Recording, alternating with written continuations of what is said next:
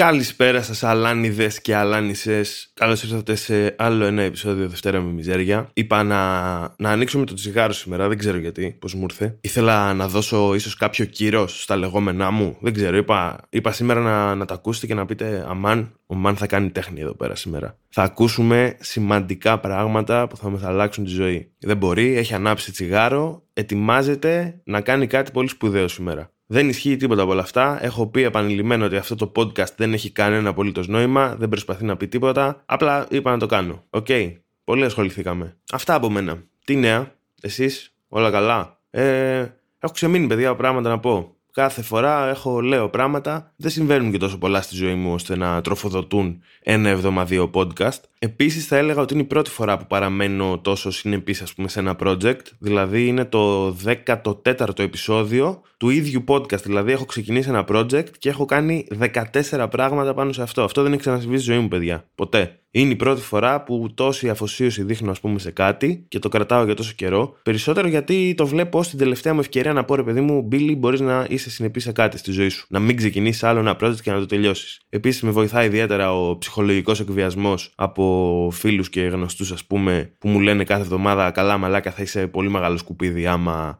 αφήσεις και το podcast. Και λέω εντάξει, παιδιά, είμαι ήδη σκουπίδι, το ξέρετε. Το podcast είναι απλά, θα είναι το τελευταίο λιθαράκι, ας πούμε, σε αυτόν τον πύργο σκουπιδιών που έχω χτίσει και αποκαλώ τη ζωή μου. Το πιο θλιβερό είναι ότι έχω αφήσει απίστευτα project, παιδιά, στην άκρη. Δηλαδή, αν κάποια στιγμή πραγματοποιούσε κάποιος με όρεξη για ζωή τα project που έχω ξεκινήσει, τις ιδέες μου, θα μπορούσα να κάνει πολύ μεγάλα πράγματα και είναι κρίμα γιατί αυτός ο κάποιος σίγουρα δεν θα είμαι εγώ. Θα πάρει άλλο το credit, αν κάποια στιγμή μπει στη διαδικασία. Έχω ξεκινήσει μουσικά project, έχω ξεκινήσει κινηματογραφικά project, έχω ξεκινήσει σεναριακά project, έχω ξεκινήσει κομικά project.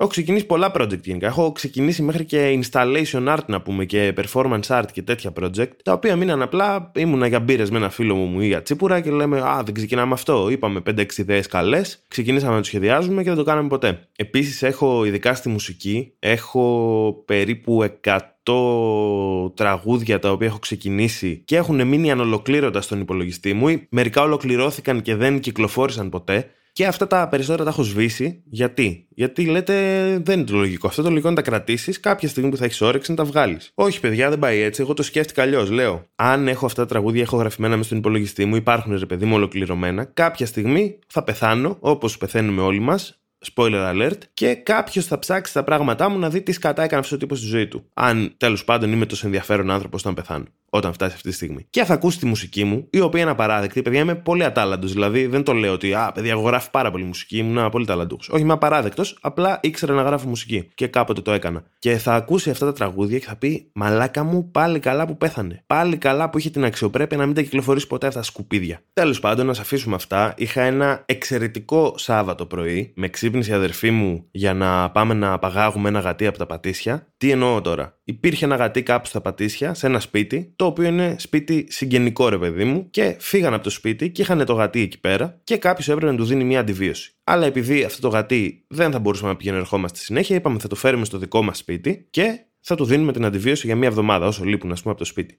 Οπότε μπήκαμε στο σπίτι, είχαμε κλειδιά, δεν χρειάστηκε να γίνει κάποια διάρρηξη μαζί με την απαγωγή. Το γατί δεν ήθελε καθόλου να έρθει μαζί μας και το έκανε ξεκάθαρο με τα νύχια του. Ε, το πήραμε ωστόσο, τα καταφέραμε, το φέραμε σπίτι. Είναι πολύ ωραίο γατί, πολύ εύκολο, χαδιάρικο, μια χαρά. Αλλά η διαδικασία πιστεύω ήταν λίγο τραυματική, γι' αυτό δεν έχει φύγει ποτέ από εκείνο το σπίτι και τώρα είναι σε ένα άλλο σπίτι. Και πέρα από αυτό, επειδή ξύπνησα λίγο νωρίτερα, ρε παιδί μου, λόγω του γατιού, έζησα ένα σαβατιάτικο πρωινό. Κάτι το οποίο έχει να συμβεί πάρα πολύ καιρό. Πήγα την αδερφή μου στη δουλειά, σαν σωστός αδερφός, με το μηχανάκι και μετά λέω, φίλε, είναι Σάββατο, μεσημέρι ήταν, αλλά εντάξει, εγώ το λέω πρωί γιατί ξυπνάω απόγευμα συνήθως το Σάββατο. Και λέω, θα χαρούμε τη μέρα. Θα πάμε να πάρουμε ένα ωραίο πρωινό, να πάμε σπίτι, να αράξουμε και να, να ζήσουμε σήμερα μέχρι την ώρα που θα βγούμε το βράδυ. Οπότε, γκουγκλάρω, κάνω το αγαπημένο μου πράγμα στον κόσμο, ψάχνω στο Google να βρω έναν καλό φούρνο για να πάρω πρωινό. Και πηγαίνω σε ένα φούρνο, στο Κουκάκι, του οποίου δεν θα πω το όνομα γιατί θα πω πολύ άσχημα πράγματα για αυτόν και την οικογένειά του στο μέλλον. Ας πούμε απλά ότι κάνει ομοιοκαταληξία με το Παναγιωτάκη. OK, okay, και ας το αφήσουμε εκεί. Είναι στο Κουκάκι και λέγεται Παναγιωτάκη ο φούρνος. OK. Okay. Πηγαίνω λοιπόν, παίρνω μια καλή ποσότητα, δεν θα το αρνηθώ, σε σφολιάτες και κρουασάν κλπ. κλπ. Δεν πήρα λίγα. Και η τιμή, παιδιά, ήταν 8,5 ευρώ. Καταλαβαίνω ότι πήρα πολλά πράγματα, αλλά τα έχω ξαναπάρει αυτά πολλά πράγματα. Και η τιμή δεν ήταν ποτέ 8,5 ευρώ. Συνήθως ήταν 4 ευρώ, ας πούμε. Θυμάμαι τις ωραίες εποχές που μπαινες με ένα ευρώ μες στο φούρνο και έφευγες χορτάτος, ρε φίλε. Και ο man μου λέει 8,5 ευρώ. Και λέω, ξες τι, θα τα πάρω, θα πληρώσω τα 8,5 ευρώ, ήδη τον μισό, ήδη είμαι αρνητικά προκατειλημμένος, θα τα φάω και το καλό που του θέλω του καριόλη να αξίζουν 3 αστέρια Μισελέν. Ή θα του γαμήσω το σπιτάκι του και ό,τι έχει αγαπήσει στη ζωή του. Οπότε γύρισα σπίτι νευριασμένος, ξεκίνησε ωραία αυτό το Σάββατο πρωί, τα έφαγα και παιδιά ήταν οκ. Οκ προς καλά θα πω. Άντε, όχι 4 ευρώ να έδινα 5 και να έλεγα ρε φίλε, πάρ τα 5 ευρώ σου αξίζουν ρε γαμημένε να αξίζεις 1,5-2 ευρώ παραπάνω από τους άλλους. Όχι. Ήτανε OK. Okay. Παναγιωτάκι, σου γαμιέται ό,τι έχεις αγαπήσει, φίλε. Δεν ξέρω πώς έχεις καταφέρει να κάνεις όνομα και να είσαι τόσο μάγκας και γαμιάς, ας πούμε, να πας να πεθάνεις. Άρα, μιλάμε για ένα συνολικά εξαίσιο σαββατιάτικο πρωινό. Τώρα όμως πάμε να πιούμε ένα απολαυστικό και διασκεδαστικό μπυράκι για να συνεχίσουμε το καλό σερί του Σαββατοκύριακου. Λοιπόν, σήμερα πίνουμε ένα μπυράκι, το οποίο το έχω ξαναπιεί στο παρελθόν. Ε, μου είχε αρέσει πάρα πολύ. Έχω πολύ καιρό να το πάρω βέβαια, γιατί ήταν καλοκαίρι και δεν μου πολύ κολλάει καλοκαίρι. Και μάλιστα είχα άλλη μπύρα για σήμερα στο πρόγραμμα, την οποία δεν την έχω ξαναδοκιμάσει και θέλω πολύ να τη δοκιμάσω. Αλλά είδα και αυτήν στην κάβα και λέω: Ξέρε την πύλη, διασκέδασέ το. Πάρε μια μπύρα για σένα να γουστάρεις. Μιλάω για την Walnut Pie από την κλεψίδρα, που από ό,τι θυμάμαι φτιάχνεται στην Αθήνα. Το όνομα σημαίνει καριδόπιτα και από ό,τι θυμάμαι, παιδιά, είναι όντως μια μπύρα με γεύση καριδόπιτα. Αλλά τα πολλά τα λόγια είναι όχι μπύρα στο στόμα. Λοιπόν, έχουμε να κάνουμε μια Imperial Stout, μαύρη μπύρα δηλαδή, με παραπάνω αλκοόλ, 10% έχει συγκεκριμένη. Και επίσης νομίζω είναι μια Pastry Stout, ε, έναν όρο τον οποίο έχει αποφύγει για κάποιο λόγο η ζυθοποιία. Pastry Stout είναι ρε παιδί μου μπύρες που προσωμιάζουν γλυκά, είναι πιο γλυκές ρε παιδί μου συνήθως και έχουν μια, ένα γευστικό προφίλ που θυμίζει κάποιο γλυκό. Προσωπικά μου αρέσει πάρα πολύ σαν είδος, είναι, συνήθως είναι πιο ακριβές κιόλας, είναι λίγο πιο περίπλοκες η συγκεκριμένη παιδιά είναι πάρα πολύ φθηνή μπύρα για αυτό που είναι. 3,40 αν θυμάμαι καλά, κάπου εκεί. Ε, είναι μια πάρα πολύ ωραία μπύρα. Θυμίζει πάρα πολύ αυτό που λέει, μια καριδόπιτα δηλαδή. Σου βγάζει λίγο το καρύδι, σου βγάζει λίγο σιρόπι. Είναι λίγο πιο βαρύ το σώμα της. Εγώ θα προσωπικά θα το ψήκωνα για λίγο πιο βαρύ το σώμα της, να θυμίζει λίγο σιρόπι. Και πολύ κανέλα και μπαχαρικά γενικά που θα συναντήσω κανείς σε ένα τέτοιο γλυκό. Ειδικά η κανέλα, ας πούμε, σου μένει πολύ έντονα σαν επίγευση και η γλύκα της είναι σαν γλύκα από σιρόπι, δηλαδή είναι μια έντονη front γλυκά είναι μια άγλικη καριδόπιτα, αν θέλετε. Overall είναι αυτό που λέω, ρε παιδί μου, μια διασκεδαστική σε εισαγωγικά μπύρα. Δηλαδή ότι την πίνεις και είναι κάτι που δεν θα το περίμενες από μια μπύρα. Το κάνει αρκετά καλά, πιάνει το προφίλ που ήθελε να πιάσει. Το αλκοόλ της είναι αρκετό, αλλά είναι ταιριαστό γευστικά, ρε παιδί μου, με αυτό που θέλει να κάνει μπύρα. Ένα αρνητικό που οφείλω να το πω και το, το λέω, το ξαναλέω, το ξαναλέω. Θα το ξαναπώ, παιδιά, και μάλιστα το λέω στη συγκεκριμένη περίπτωση γιατί η κλεψίδρα βγάζει και μια IPA, η οποία μου φαίνεται πάρα πολύ γευστική, αλλά δεν μπορώ να την πιω την αποφεύγω εγώ προσωπικά γιατί μου φαίνεται ότι έχει πολύ ανθρακικό. Το οποίο δεν είναι για όλα τα γούστα, δηλαδή σε κάποιον άλλον μπορεί να αρέσει πολύ το ανθρακικό. Είναι γενικά από τα χαρακτηριστικά της μπύρας που δίνουν κάτι πολλές φορές. Την κάνουν έτσι πιο crispy που λέμε, πιο δροσιστική κλπ. κλπ. Δίνει μια τέτοια αίσθηση. Στο συγκεκριμένο είδος βέβαια που έχουν να κάνουμε μια βαριά μπύρα και γευστικά και σε αλκοόλ,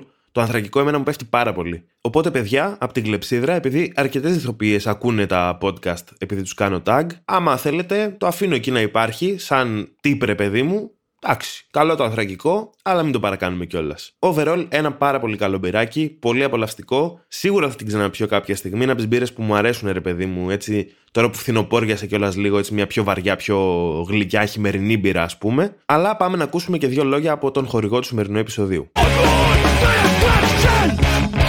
άδειες ρατσιστικών αστείων, καράπαπα θεόπνευστο. Σε αυτή τη δύσκολη εποχή της πολιτικής ορθότητας και του περιορισμού της ελευθερίας του λόγου, η εταιρεία μας στι πιο ανταγωνιστικές τιμές αγοράς σας προσφέρει την ελευθερία να πείτε ό,τι θέλετε. Επισκεφτείτε τη σελίδα μας και διαλέξτε από την μεγάλη γκάμα ρατσιστικών, ομοφοβικών και σεξιστικών αστείων τα οποία μπορούμε να διοδοτήσουμε για εσάς και νιώστε μετά την ελευθερία να τα πείτε δημόσια επιδεικνύοντας την σχετική άδεια. Α ανακαλύψουμε ξανά μαζί ποια είναι η θέση της γυναίκας μέσα στο σπίτι, τι χαλάσα άμα πλύνεις τον ΑΠΗ, σε πόσα άκρα πρέπει να στηρίζεται μια 14χρονη, ποιος άραγε είναι ο καημός της γυναίκας, επισκεφτείτε τη σελίδα μας, αγοράστε μια άδεια και διατυμπανίστε επιτέλους νόμιμα στον κόσμο πως είστε μαλάκας. Ήμουν τις προάλλες έξω από το σταθμό ηλεκτρικού. Αυτό τον ίδιο σταθμό που είχα δει πριν από κάποια επεισόδια δύο πιτσερίκια να φιλιούνται. Απέναντι από αυτό το σταθμό έχει ένα καφέ. Ένα συνοικιακό καφέ, ρε παιδί μου, που δουλεύει takeaway και μαλακίες, κάνει OK καφέ, το έχω επισκεφθεί μία με δύο φορές. Περνούσα λοιπόν έξω από εκείνο το καφέ, πηγαίνοντας κάπου αλλού εκεί πέρα κοντά σε ένα φίλο και είδα μία κοπέλα που δούλευε μέσα στο καφέ, την οποία κοίταξε εκείνη τη στιγμή και είπα: Οκ, αυτή είναι η πιο όμορφη κοπέλα που έχω δει στη ζωή μου. Δεν συμμετέχει κάπου στην ιστορία αυτή η κοπέλα. Εγώ την είδα, μου φάνηκε όμορφη και συνεχίσαμε και οι δύο τη μέρα μας. Την προσπερνάω και αυτά τα 5-10 μέτρα που προχώρησα όσο ας πούμε την προσπερνούσα, κάνω την πιο λογική σκέψη που θα έκανε ο καθένας. Σκέφτομαι πώς θα ήταν η ζωή μας μαζί. Να γνωριστούμε, να βγούμε, να ερωτευτούμε, να παντρευτούμε, να κάνουμε παιδιά, να πεθάνω εγώ πρώτος όπως είναι το αναμενόμενο και μετά από κάποια χρόνια να πεθάνει και αυτή και να έχουμε ζήσει μια γεμάτη ζωή βγαλμένη από δεξιά, εύκολη, wholesome ελληνική ταινία. Αυτό δεν θα κάναμε όλοι. Όχι. Εγώ θα το έκανα όμως. Είμαι τέτοιος άνθρωπος. Αρκετοί είναι έτσι, αλλά οι περισσότεροι ή δεν το λένε ή δεν μπαίνουν στη διαδικασία να το πολυσκεφτούν κλπ. κλπ. Και εγώ δεν το πολυσκέφτομαι. Είναι κάτι το οποίο συμβαίνει. Βλέπεις έναν άνθρωπο, λες αμάν, κάτι είναι αυτός ο άνθρωπος, κρατάει αυτό για 5 λεπτά και συνεχίζει μετά τη ζωή σου. Καθώς λοιπόν προχωράω, ας πούμε, είμαι στο δρόμο ακόμα, ακούω από πίσω την φωνή της. Το οποίο είναι πολύ σημαντικό, παιδιά, για έναν άνθρωπο. Δεν ξέρω αν σα έχει συμβεί ποτέ, εμένα μου έχει συμβεί πάρα πολλές φορές να δω έναν άνθρωπο να μου αρέσει πάρα πολύ, μετά να τον ακούσω να μιλάει και να πω αυτή είναι η πιο ενοχλητική φωνή που έχω ακούσει στη ζωή μου. Ή μπορεί να μην είναι τόσο ενοχλητική φωνή, αλλά μέσα στη φαντασίωση στο κεφάλι μου που έχουμε παντρευτεί, σε έχω 30 χρόνια μες στο σπίτι μου, ας πούμε, έχουμε κάνει οικογένεια και σε ακούω να μιλάς κάθε μέρα, συγκεντρωτικά αυτή η φωνή είναι πάρα πολύ ενοχλητική για να την ανεχτώ για τόσο πολλά χρόνια. Λυπάμαι πολύ, δεν ταιριάζουμε, πρέπει να διακοπεί αυτή η σχέση. Πρέπει να διακοπεί μέσα στο κεφάλι μου πάλι. Δηλαδή, στο χέρι μου είναι να τη διακόψω να πάσα στιγμή. Δεν θα πληγωθεί κανένας, δεν σημαίνει τίποτα. Αυτά σκέφτομαι μερικές φορές. Ε, ίσως είναι και από τους λόγους που είμαι τόσο αναβλητικός, δεν ξέρω. Είναι γεμάτο το κεφάλι μου με τέτοιες ηλίθιες σκέψεις. Αλλά ακούω τη φωνή της. Είναι πάρα πολύ ωραία φωνή. Πολύ γλυκιά, πολύ συμπαθητική. Οπότε γυρνάω να δω σε ποιον μιλάει, να δω the πού απευθύνεται αυτή τη στιγμή; Και παιδιά τη βλέπω να μιλάει με δύο γιαγιάδες. Και έχει ανοίξει αυτή τη κουβέντα. Της είδα να περνάνε έξω από το μαγαζί, της αναγνώρισε από τη γειτονιά, ρε παιδί μου, και είπε τι κάνετε, πώς είστε, μπλα μπλα μπλα μπλα μπλα. Ρώτησε πέντε πράγματα, ας πούμε, τα εγγόνια τους, τη σύνταξή τους, τις κατά κάνουν οι γιαγιάδες, δεν ξέρω. Τι πλέκουν αυτόν τον καιρό, ποιο είναι το νέο τους έργο. Και όπως είπα και τις προάλλες, κάτι έχω πάθει με τους γέρους τελευταία και μου φαίνεται ότι το να τους δίνει σημασία είναι πολύ human, ας πούμε, και πολύ συγκινητικό. Αν και εξακολουθώ να μην το κάνω, μου φαίνεται, μου βγάζει κάτι, ρε παιδί, μου βγάζει μια ευγένεια, ας πούμε, μου βγάζει ένα καλό χαρακτήρα από έναν άνθρωπο να το κάνει, το οποίο λέει πολλά και για το πώς βλέπω εγώ τον εαυτό μου, έτσι, πόσο σκουπίδι με θεωρώ στην πραγματικότητα. Και γυρνάω και την βλέπω με αυτό το γλυκύτατο πρόσωπο, ας πούμε, να κάθεται και να μιλάει με τις γιαγιάδες, θέλοντας όντως να μιλάει με τις γιαγιάδες. Δεν το έκανε από ευγένεια. Δεν πήγαν να πάρουν καφέ οι γιαγιάδες και λέει πελάτη εσύ να σου πιάσω κουβέντα κουβέντα. Δεν τις πιάσανε οι γιαγιάδες στην κουβέντα και ένιωσε όμοιρος ότι οφείλει να τους δώσει προσοχή, γιατί ποιος ξέρει τι κατά θα πάνε να κάνουν με τόσα φάρμακα που παίρνουν, άμα μείνουν εντελώς μόνοι σε αυτή τη ζωή. Τη είδε να περνάνε απ' έξω και λέει θα τους μιλήσω. Και εκεί μου λιώνει την ψυχή. Λέω είναι όμορφη, είναι γλυκιά, μιλάει με γιαγιάδες, που για κάποιο λόγο στο μυαλό μου τελευταία έχει γίνει κάτι πολύ συγκινητικό. Λέω εντάξει, πήρε παράταση άλλα 5 λεπτά αυτή η φαντασίωση μέσα στο μυαλό μου ότι αυτή είναι η γυναίκα των ονείρων μου. Τώρα μιλάμε για μια κοπέλα, παιδιά. Θέλω να το ξεκαθαρίσω γιατί νομίζω δεν έχω γίνει αρκετά ξεκάθαρο. Μιλάμε για μια κοπέλα την οποία δεν την έχω ξαναδεί ποτέ. Δεν έχω κανένα άλλο στοιχείο για το ποια είναι και το τι κάνει. Πέρα από το ότι δουλεύει σε ένα μαγαζί κάπου στα πατήσια, ας πούμε, σε ένα καφέ και εγώ την είδα. Και από ό,τι φαίνεται, χόμπι της είναι να μιλάει με γιαγιάδες. Μετά από άλλα τρία λεπτά προφανώς πήγα να πάρω δύο πιτόγυρα, το ξεπέρασα, άλλαξε τελείως το μυαλό μου, ας πούμε, η σκέψη μου και αυτό ήταν. Ε, αυτή ήταν η διάρκεια, ας πούμε, αυτής της αναστροφή σε πάρα πολλές αγωγικά συναναστροφής. Γιατί στην αναστροφή ήταν μέσα στο μυαλό μου. Δεν υπήρξε actual στην αναστροφή ποτέ. Αλλά σκέφτηκα, ρε παιδί μου, πόσο το κάνουμε αυτό κάποιοι άνθρωποι. Μπορεί να το κάνουν και όλοι βασικά. Ε, εξειδανικεύουμε άλλους ανθρώπους, φτιάχνουμε μέσα στο μυαλό μας σενάρια για το ποιοι μπορεί να είναι, πώς μας φαίνονται, ας πούμε. Λέμε, Α, αυτός είναι εντυμένο έτσι, κάνει αυτό. Άρα σημαίνει ξεκάθαρα ότι είναι έτσι σαν άνθρωπος σε όλα του. Δηλαδή, του κάνουμε ένα πλήρες ψυχογράφημα Ξέρουμε για την οικογένειά του, ξέρουμε τι αμάξι οδηγάει, ξέρουμε πώς του άρεσε να ντύνεται, κάθε πότε πλένει τα δόντια του. Όλα αυτά τα σχεδιάζουμε στο μυαλό μας. Μέχρι να τον γνωρίσουμε και να καταλάβουμε ότι, Α, δεν ισχύει τίποτα από όλα αυτά. Ισχύουν τα ακριβώς αντίθετα. Είναι ο χειρότερος άνθρωπος που έχω γνωρίσει στη ζωή μου. Πόσο χαζός μπορεί να ήμουν για χιλιοστή 17η φορά. Η στατιστική το επιβεβαίωνε σίγουρα ότι θα συμβεί αυτό, αλλά για ακόμα μία φορά δεν την εμπιστεύτηκα. Επίσης, μαζί με αυτό, κάτι που θα έλεγα ότι ψιλοκολλάει σαν θέμα και το βίωσα σχετικά πρόσφατα ήταν μέσα στην καραντίνα που φορούσαμε μάσκες παντού και συνέχεια ε, ότι κατάλαβα ότι τελικά όλοι οι άνθρωποι με μάσκα είναι πολύ όμορφοι. Νομίζω ότι κάθε μέρα έβλεπα 300 ανθρώπους. Όποιον έβλεπα στον δρόμο έλεγα Αυτός είναι ένας πολύ όμορφος άνθρωπος. Τι όμορφος άνθρωπος είναι αυτός. Και κατάλαβα εκεί, παιδιά, πόση σημασία παίζουν τα δόντια και το στόμα στη συνολική εικόνα του ανθρώπου και το πηγούνι. Γιατί έβλεπα πόσους ανθρώπους, ας πούμε έτσι, με αυτή τη συνθήκη με τη μάσκα, έλεγα OK, okay, είναι πανέμορφος άνθρωπος. Μετά από λίγο για κάποιο λόγο μπορεί να τον έβλεπα χωρίς τη μάσκα και έλεγα OK, okay, θέλω να βγάλω τα μάτια μου με πυρούνια τώρα. Δεν αντέχω να έχω δει αυτόν τον άνθρωπο. Δεν μπορώ να πιστέψω ότι μέχρι πριν από τρία λεπτά σκεφτόμουν πότε θα γίνει ο γάμος μας. Και τέλος πάντων, αυτό που λέω ρε παιδί μου γενικά, αυτό που προσπαθώ να πω, είναι ότι μέσα στο μυαλό μας πάρα πολλές φορές εξειδανικεύουμε πράγματα, εξειδανικεύουμε ανθρώπους, εξειδανικεύουμε καταστάσεις, γιατί απλά δεν έχουμε συγκεντρώσει αρκετές πληροφορίες ώστε να κρίνουμε σωστά και να πούμε ρε παιδί μου ότι, OK, έχω τα στοιχεία Α, Β και Γ και οδηγούν ξεκάθαρα στο αποτέλεσμα Δ. Έχουμε απλά μια πολύ γενική εικόνα πρώτη και μετά ακολουθεί η φρίκη του ανθρώπινου εγκεφάλου, οι σκέψεις μας και ό,τι σκατά θέλουμε να δημιουργήσουμε με αυτές. Δεν ξέρω τώρα αν αυτό πηγαίνει κάπου, αν είναι κάτι το οποίο θέλω να συζητήσω γενικότερα και όλο αυτό. Απλά μου φάνηκε αρκετά ενδιαφέρον, ρε παιδί μου, να πω ότι πώς καταλήξαμε από το ότι εγώ είδα μια κοπέλα στο να σκέφτομαι πώς ακριβώς θα φτιάξουμε μαζί μια φορολογική δήλωση. Δεν το έχω κάνει ποτέ, λέω. Τι θα γίνει, πώς θα προχωρήσει αυτή η σχέση. Εγώ φτιάχνω φορολογική δήλωση μόνο για μένα. Τώρα που θα πρέπει να φτιάχνω και για τη σύζυγό μου, ε, είναι δύσκολο. σω να χρειαστεί να πάρουμε ένα λογιστή. Δεν βγάζω αρκετά λεφτά ώστε να χρειάζομαι λογιστή όμως, δεν, δεν βγαίνουν τα οικονομικά μου. Είναι δύσκολο. Και ίσως από εκεί να ξεκινήσουν και οι πρώτοι μας καυγάδες στη σχέση μας. Δηλαδή, ε, δεν μπορώ να δίνω 40 ευρώ το χρόνο για μια φορολογική δήλωση. Έχω δύο παιδιά να μεγαλώσω μέσα στο μυαλό μου. Και πέρα από αυτό, θέλουμε να τα μεγαλώσουμε με τελείως διαφορετικούς τρόπους. Εγώ θέλω να είμαι ένας ελευθεριακός γονιός, εσύ θες να είσαι πιο αυστηρή, ας πούμε. Είναι και η οικογένειά σου στη μέση που είναι πιο θρησκευόμενη, πιο δεξιά, πιο συντηρητική. Είναι δύο διαφορετικοί κόσμοι αυτοί. Δεν, δεν μπορούμε να συνεπάρξουμε. Και έτσι, παιδιά, κατέληξε αυτή η σχέση να μην ε, λειτουργήσει τελικά με αυτή την κοπέλα που απλά την είδα και ίσως να μου έχει φτιάξει και μία φορά καφέ. Δηλαδή, αυτή η σχέση ήταν καταδικασμένη, παιδιά. Δηλαδή, τα στοιχεία υπάρχουν. Δεν υπήρχε κανένας τρόπος να λειτουργήσει. Και έτσι, άδοξα όπως ξεκίνησε, έληξε. Αλλά τώρα επειδή με έχει βαρέσει η μπύρα που είναι 10% και δεν έχω φάει αρκετά, έχω φάει fish sticks με ρύζι, το οποίο παιδιά δεν είναι γεύμα για τον οργανισμό μου. Είναι ένα πλήρες γεύμα, μια χαρά, OK, okay, για ένα παιδί δημοτικού, γιατί ποιος τρώει fish sticks. Δηλαδή φάε ψάρι, μαλάκα, είσαι 31 χρονών. Εγώ τρώω fish sticks, παιδιά, OK, okay, κρίνετε όσο θέλετε. Είναι το μόνο ψάρι που μπορώ να φάω. Ο οργανισμός μου έχει συνηθίσει σε δύο πιτόγυρα τη μέρα. Αυτό είναι το γεύμα του, έτσι έχει μάθει να λειτουργεί, αυτό έχει μάθει να καίει και να μετατρέπει σε ενέργεια. Τώρα είπα να το παίξω fitness και έφαγα φίστιξ με ρύζι. Σαν όριμος άνθρωπος, σαν όριμος ενήλικας. Αλλά προφανώς ένα τέτοιο γεύμα δεν μπορεί να ανταποκριθεί σε μπύρα 10%. Οπότε πάμε να κάνουμε ένα σύντομο outro, να το κλείσουμε και να προχωρήσουμε με τις ημέρες μας.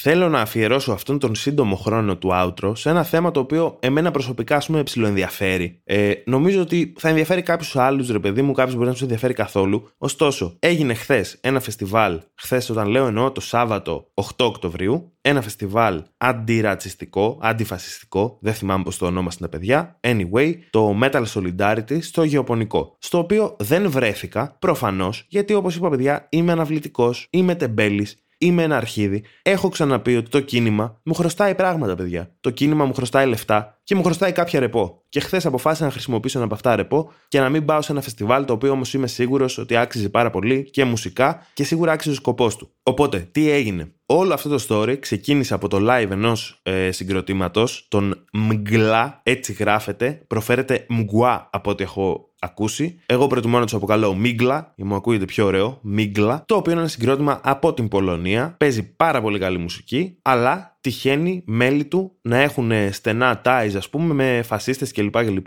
Και κατακρίθηκε προφανώς αυτό. Ακούστηκε ότι δεν θα γίνει το live, ότι θα παίξει όλη η φάση αυτό που αρέσει στους δεξιούς να λένε του cancel culture, να τους κάνουμε cancel. Ε, νομίζω παίξανε, θα παίξουν, δεν έχω ιδέα. Anyway, δεν ίσχυε τίποτα από όλα αυτά τελικά. Είναι μια καλή μπάντα η οποία όμως είναι ιδεολογικά για τον Πούτσο. Αυτό πρέπει να είναι ξεκάθαρο και αποφασίστηκε, ρε παιδί μου, έγινε μια συνέλευση, νομίζω γίνανε δύο βασικά για την ακρίβεια, να γίνει ένα φεστιβάλ το οποίο θα θέτει ως θέμα ποια είναι η θέση του metal επιτέλους, 40 χρόνια μετά, της κοινότητας, ρε παιδί μου, γύρω από το metal σε σχέση με τα πολιτικά θέματα. Γιατί το metal, παιδιά, δυστυχώς είναι ένα είδος το οποίο έχει πολύ έντονα το δεξιό στοιχείο μέσα του. Όχι στην κοινότητά του απαραίτητα, αλλά ξέρεις, μαζί με όλο το γύρω-γύρω, κάπου αρχίζει και επηρεάζει η κοινότητα. Και έγινε αυτό το φεστιβάλ στο Γεωπονικό ως ας πούμε ο αντίλογος σε αυτό και να πούμε ότι παιδιά πλέον παίρνουμε θέση. Η metal κοινότητα, ας πούμε, αποφασίζει ότι παίρνει θέση στα πολιτικά θέματα. Υπάρχει ένα κομμάτι της ενεργό το οποίο παίρνει θέση και έγινε αυτό το φεστιβάλ. Το οποίο γαμάει σαν προσπάθεια. Θα ήθελα πάρα πολύ να ξαναγίνει κάτι αντίστοιχο. Θα ήθελα να πάω και να σταματήσω να είμαι ένας τεμπέλης. Είπα, παιδιά, μου χρωστούσε ένα ρεπό, το πήρα τώρα. Το επόμενο έρχομαι. Θα δουλέψω κανονικά για το κίνημα. Και απλά ήθελα να αναφέρω αυτό. Ήθελα να αναφέρω ότι έγινε κάτι τέτοιο. Έγινε μια πρώτη προσπάθεια. Έγινε το βήμα, ας πούμε, ρε παιδί μου.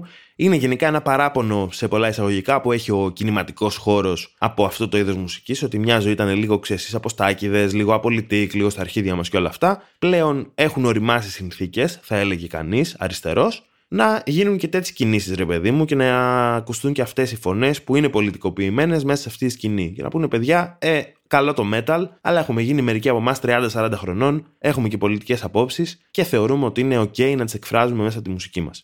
Αυτό. Ήθελα να κάνω απλά μια αναφορά, ήθελα να το βγάλω εκεί έξω, να υπάρχει, να πω ένα συγγνώμη σε όσους μπορεί να ενδιαφέρονται που δεν ήμουν εκεί. Sorry, παιδιά, ένα ρεπό έχω κι εγώ, το χρησιμοποίησα. Θα πούμε στο επόμενο. Που ελπίζω να γίνει, να έρθω να δω μουσική, να πιω τα μπυράκια μου και να περάσουμε καλά. Λοιπόν, αυτά από μένα. Θα τα ξαναπούμε την επόμενη εβδομάδα. Όπως πάντα, δίνω αυτή την υπόσχεση. Θα δούμε αν θα πραγματοποιηθεί. Σας φιλώ. Τα λέμε την επόμενη Δευτέρα.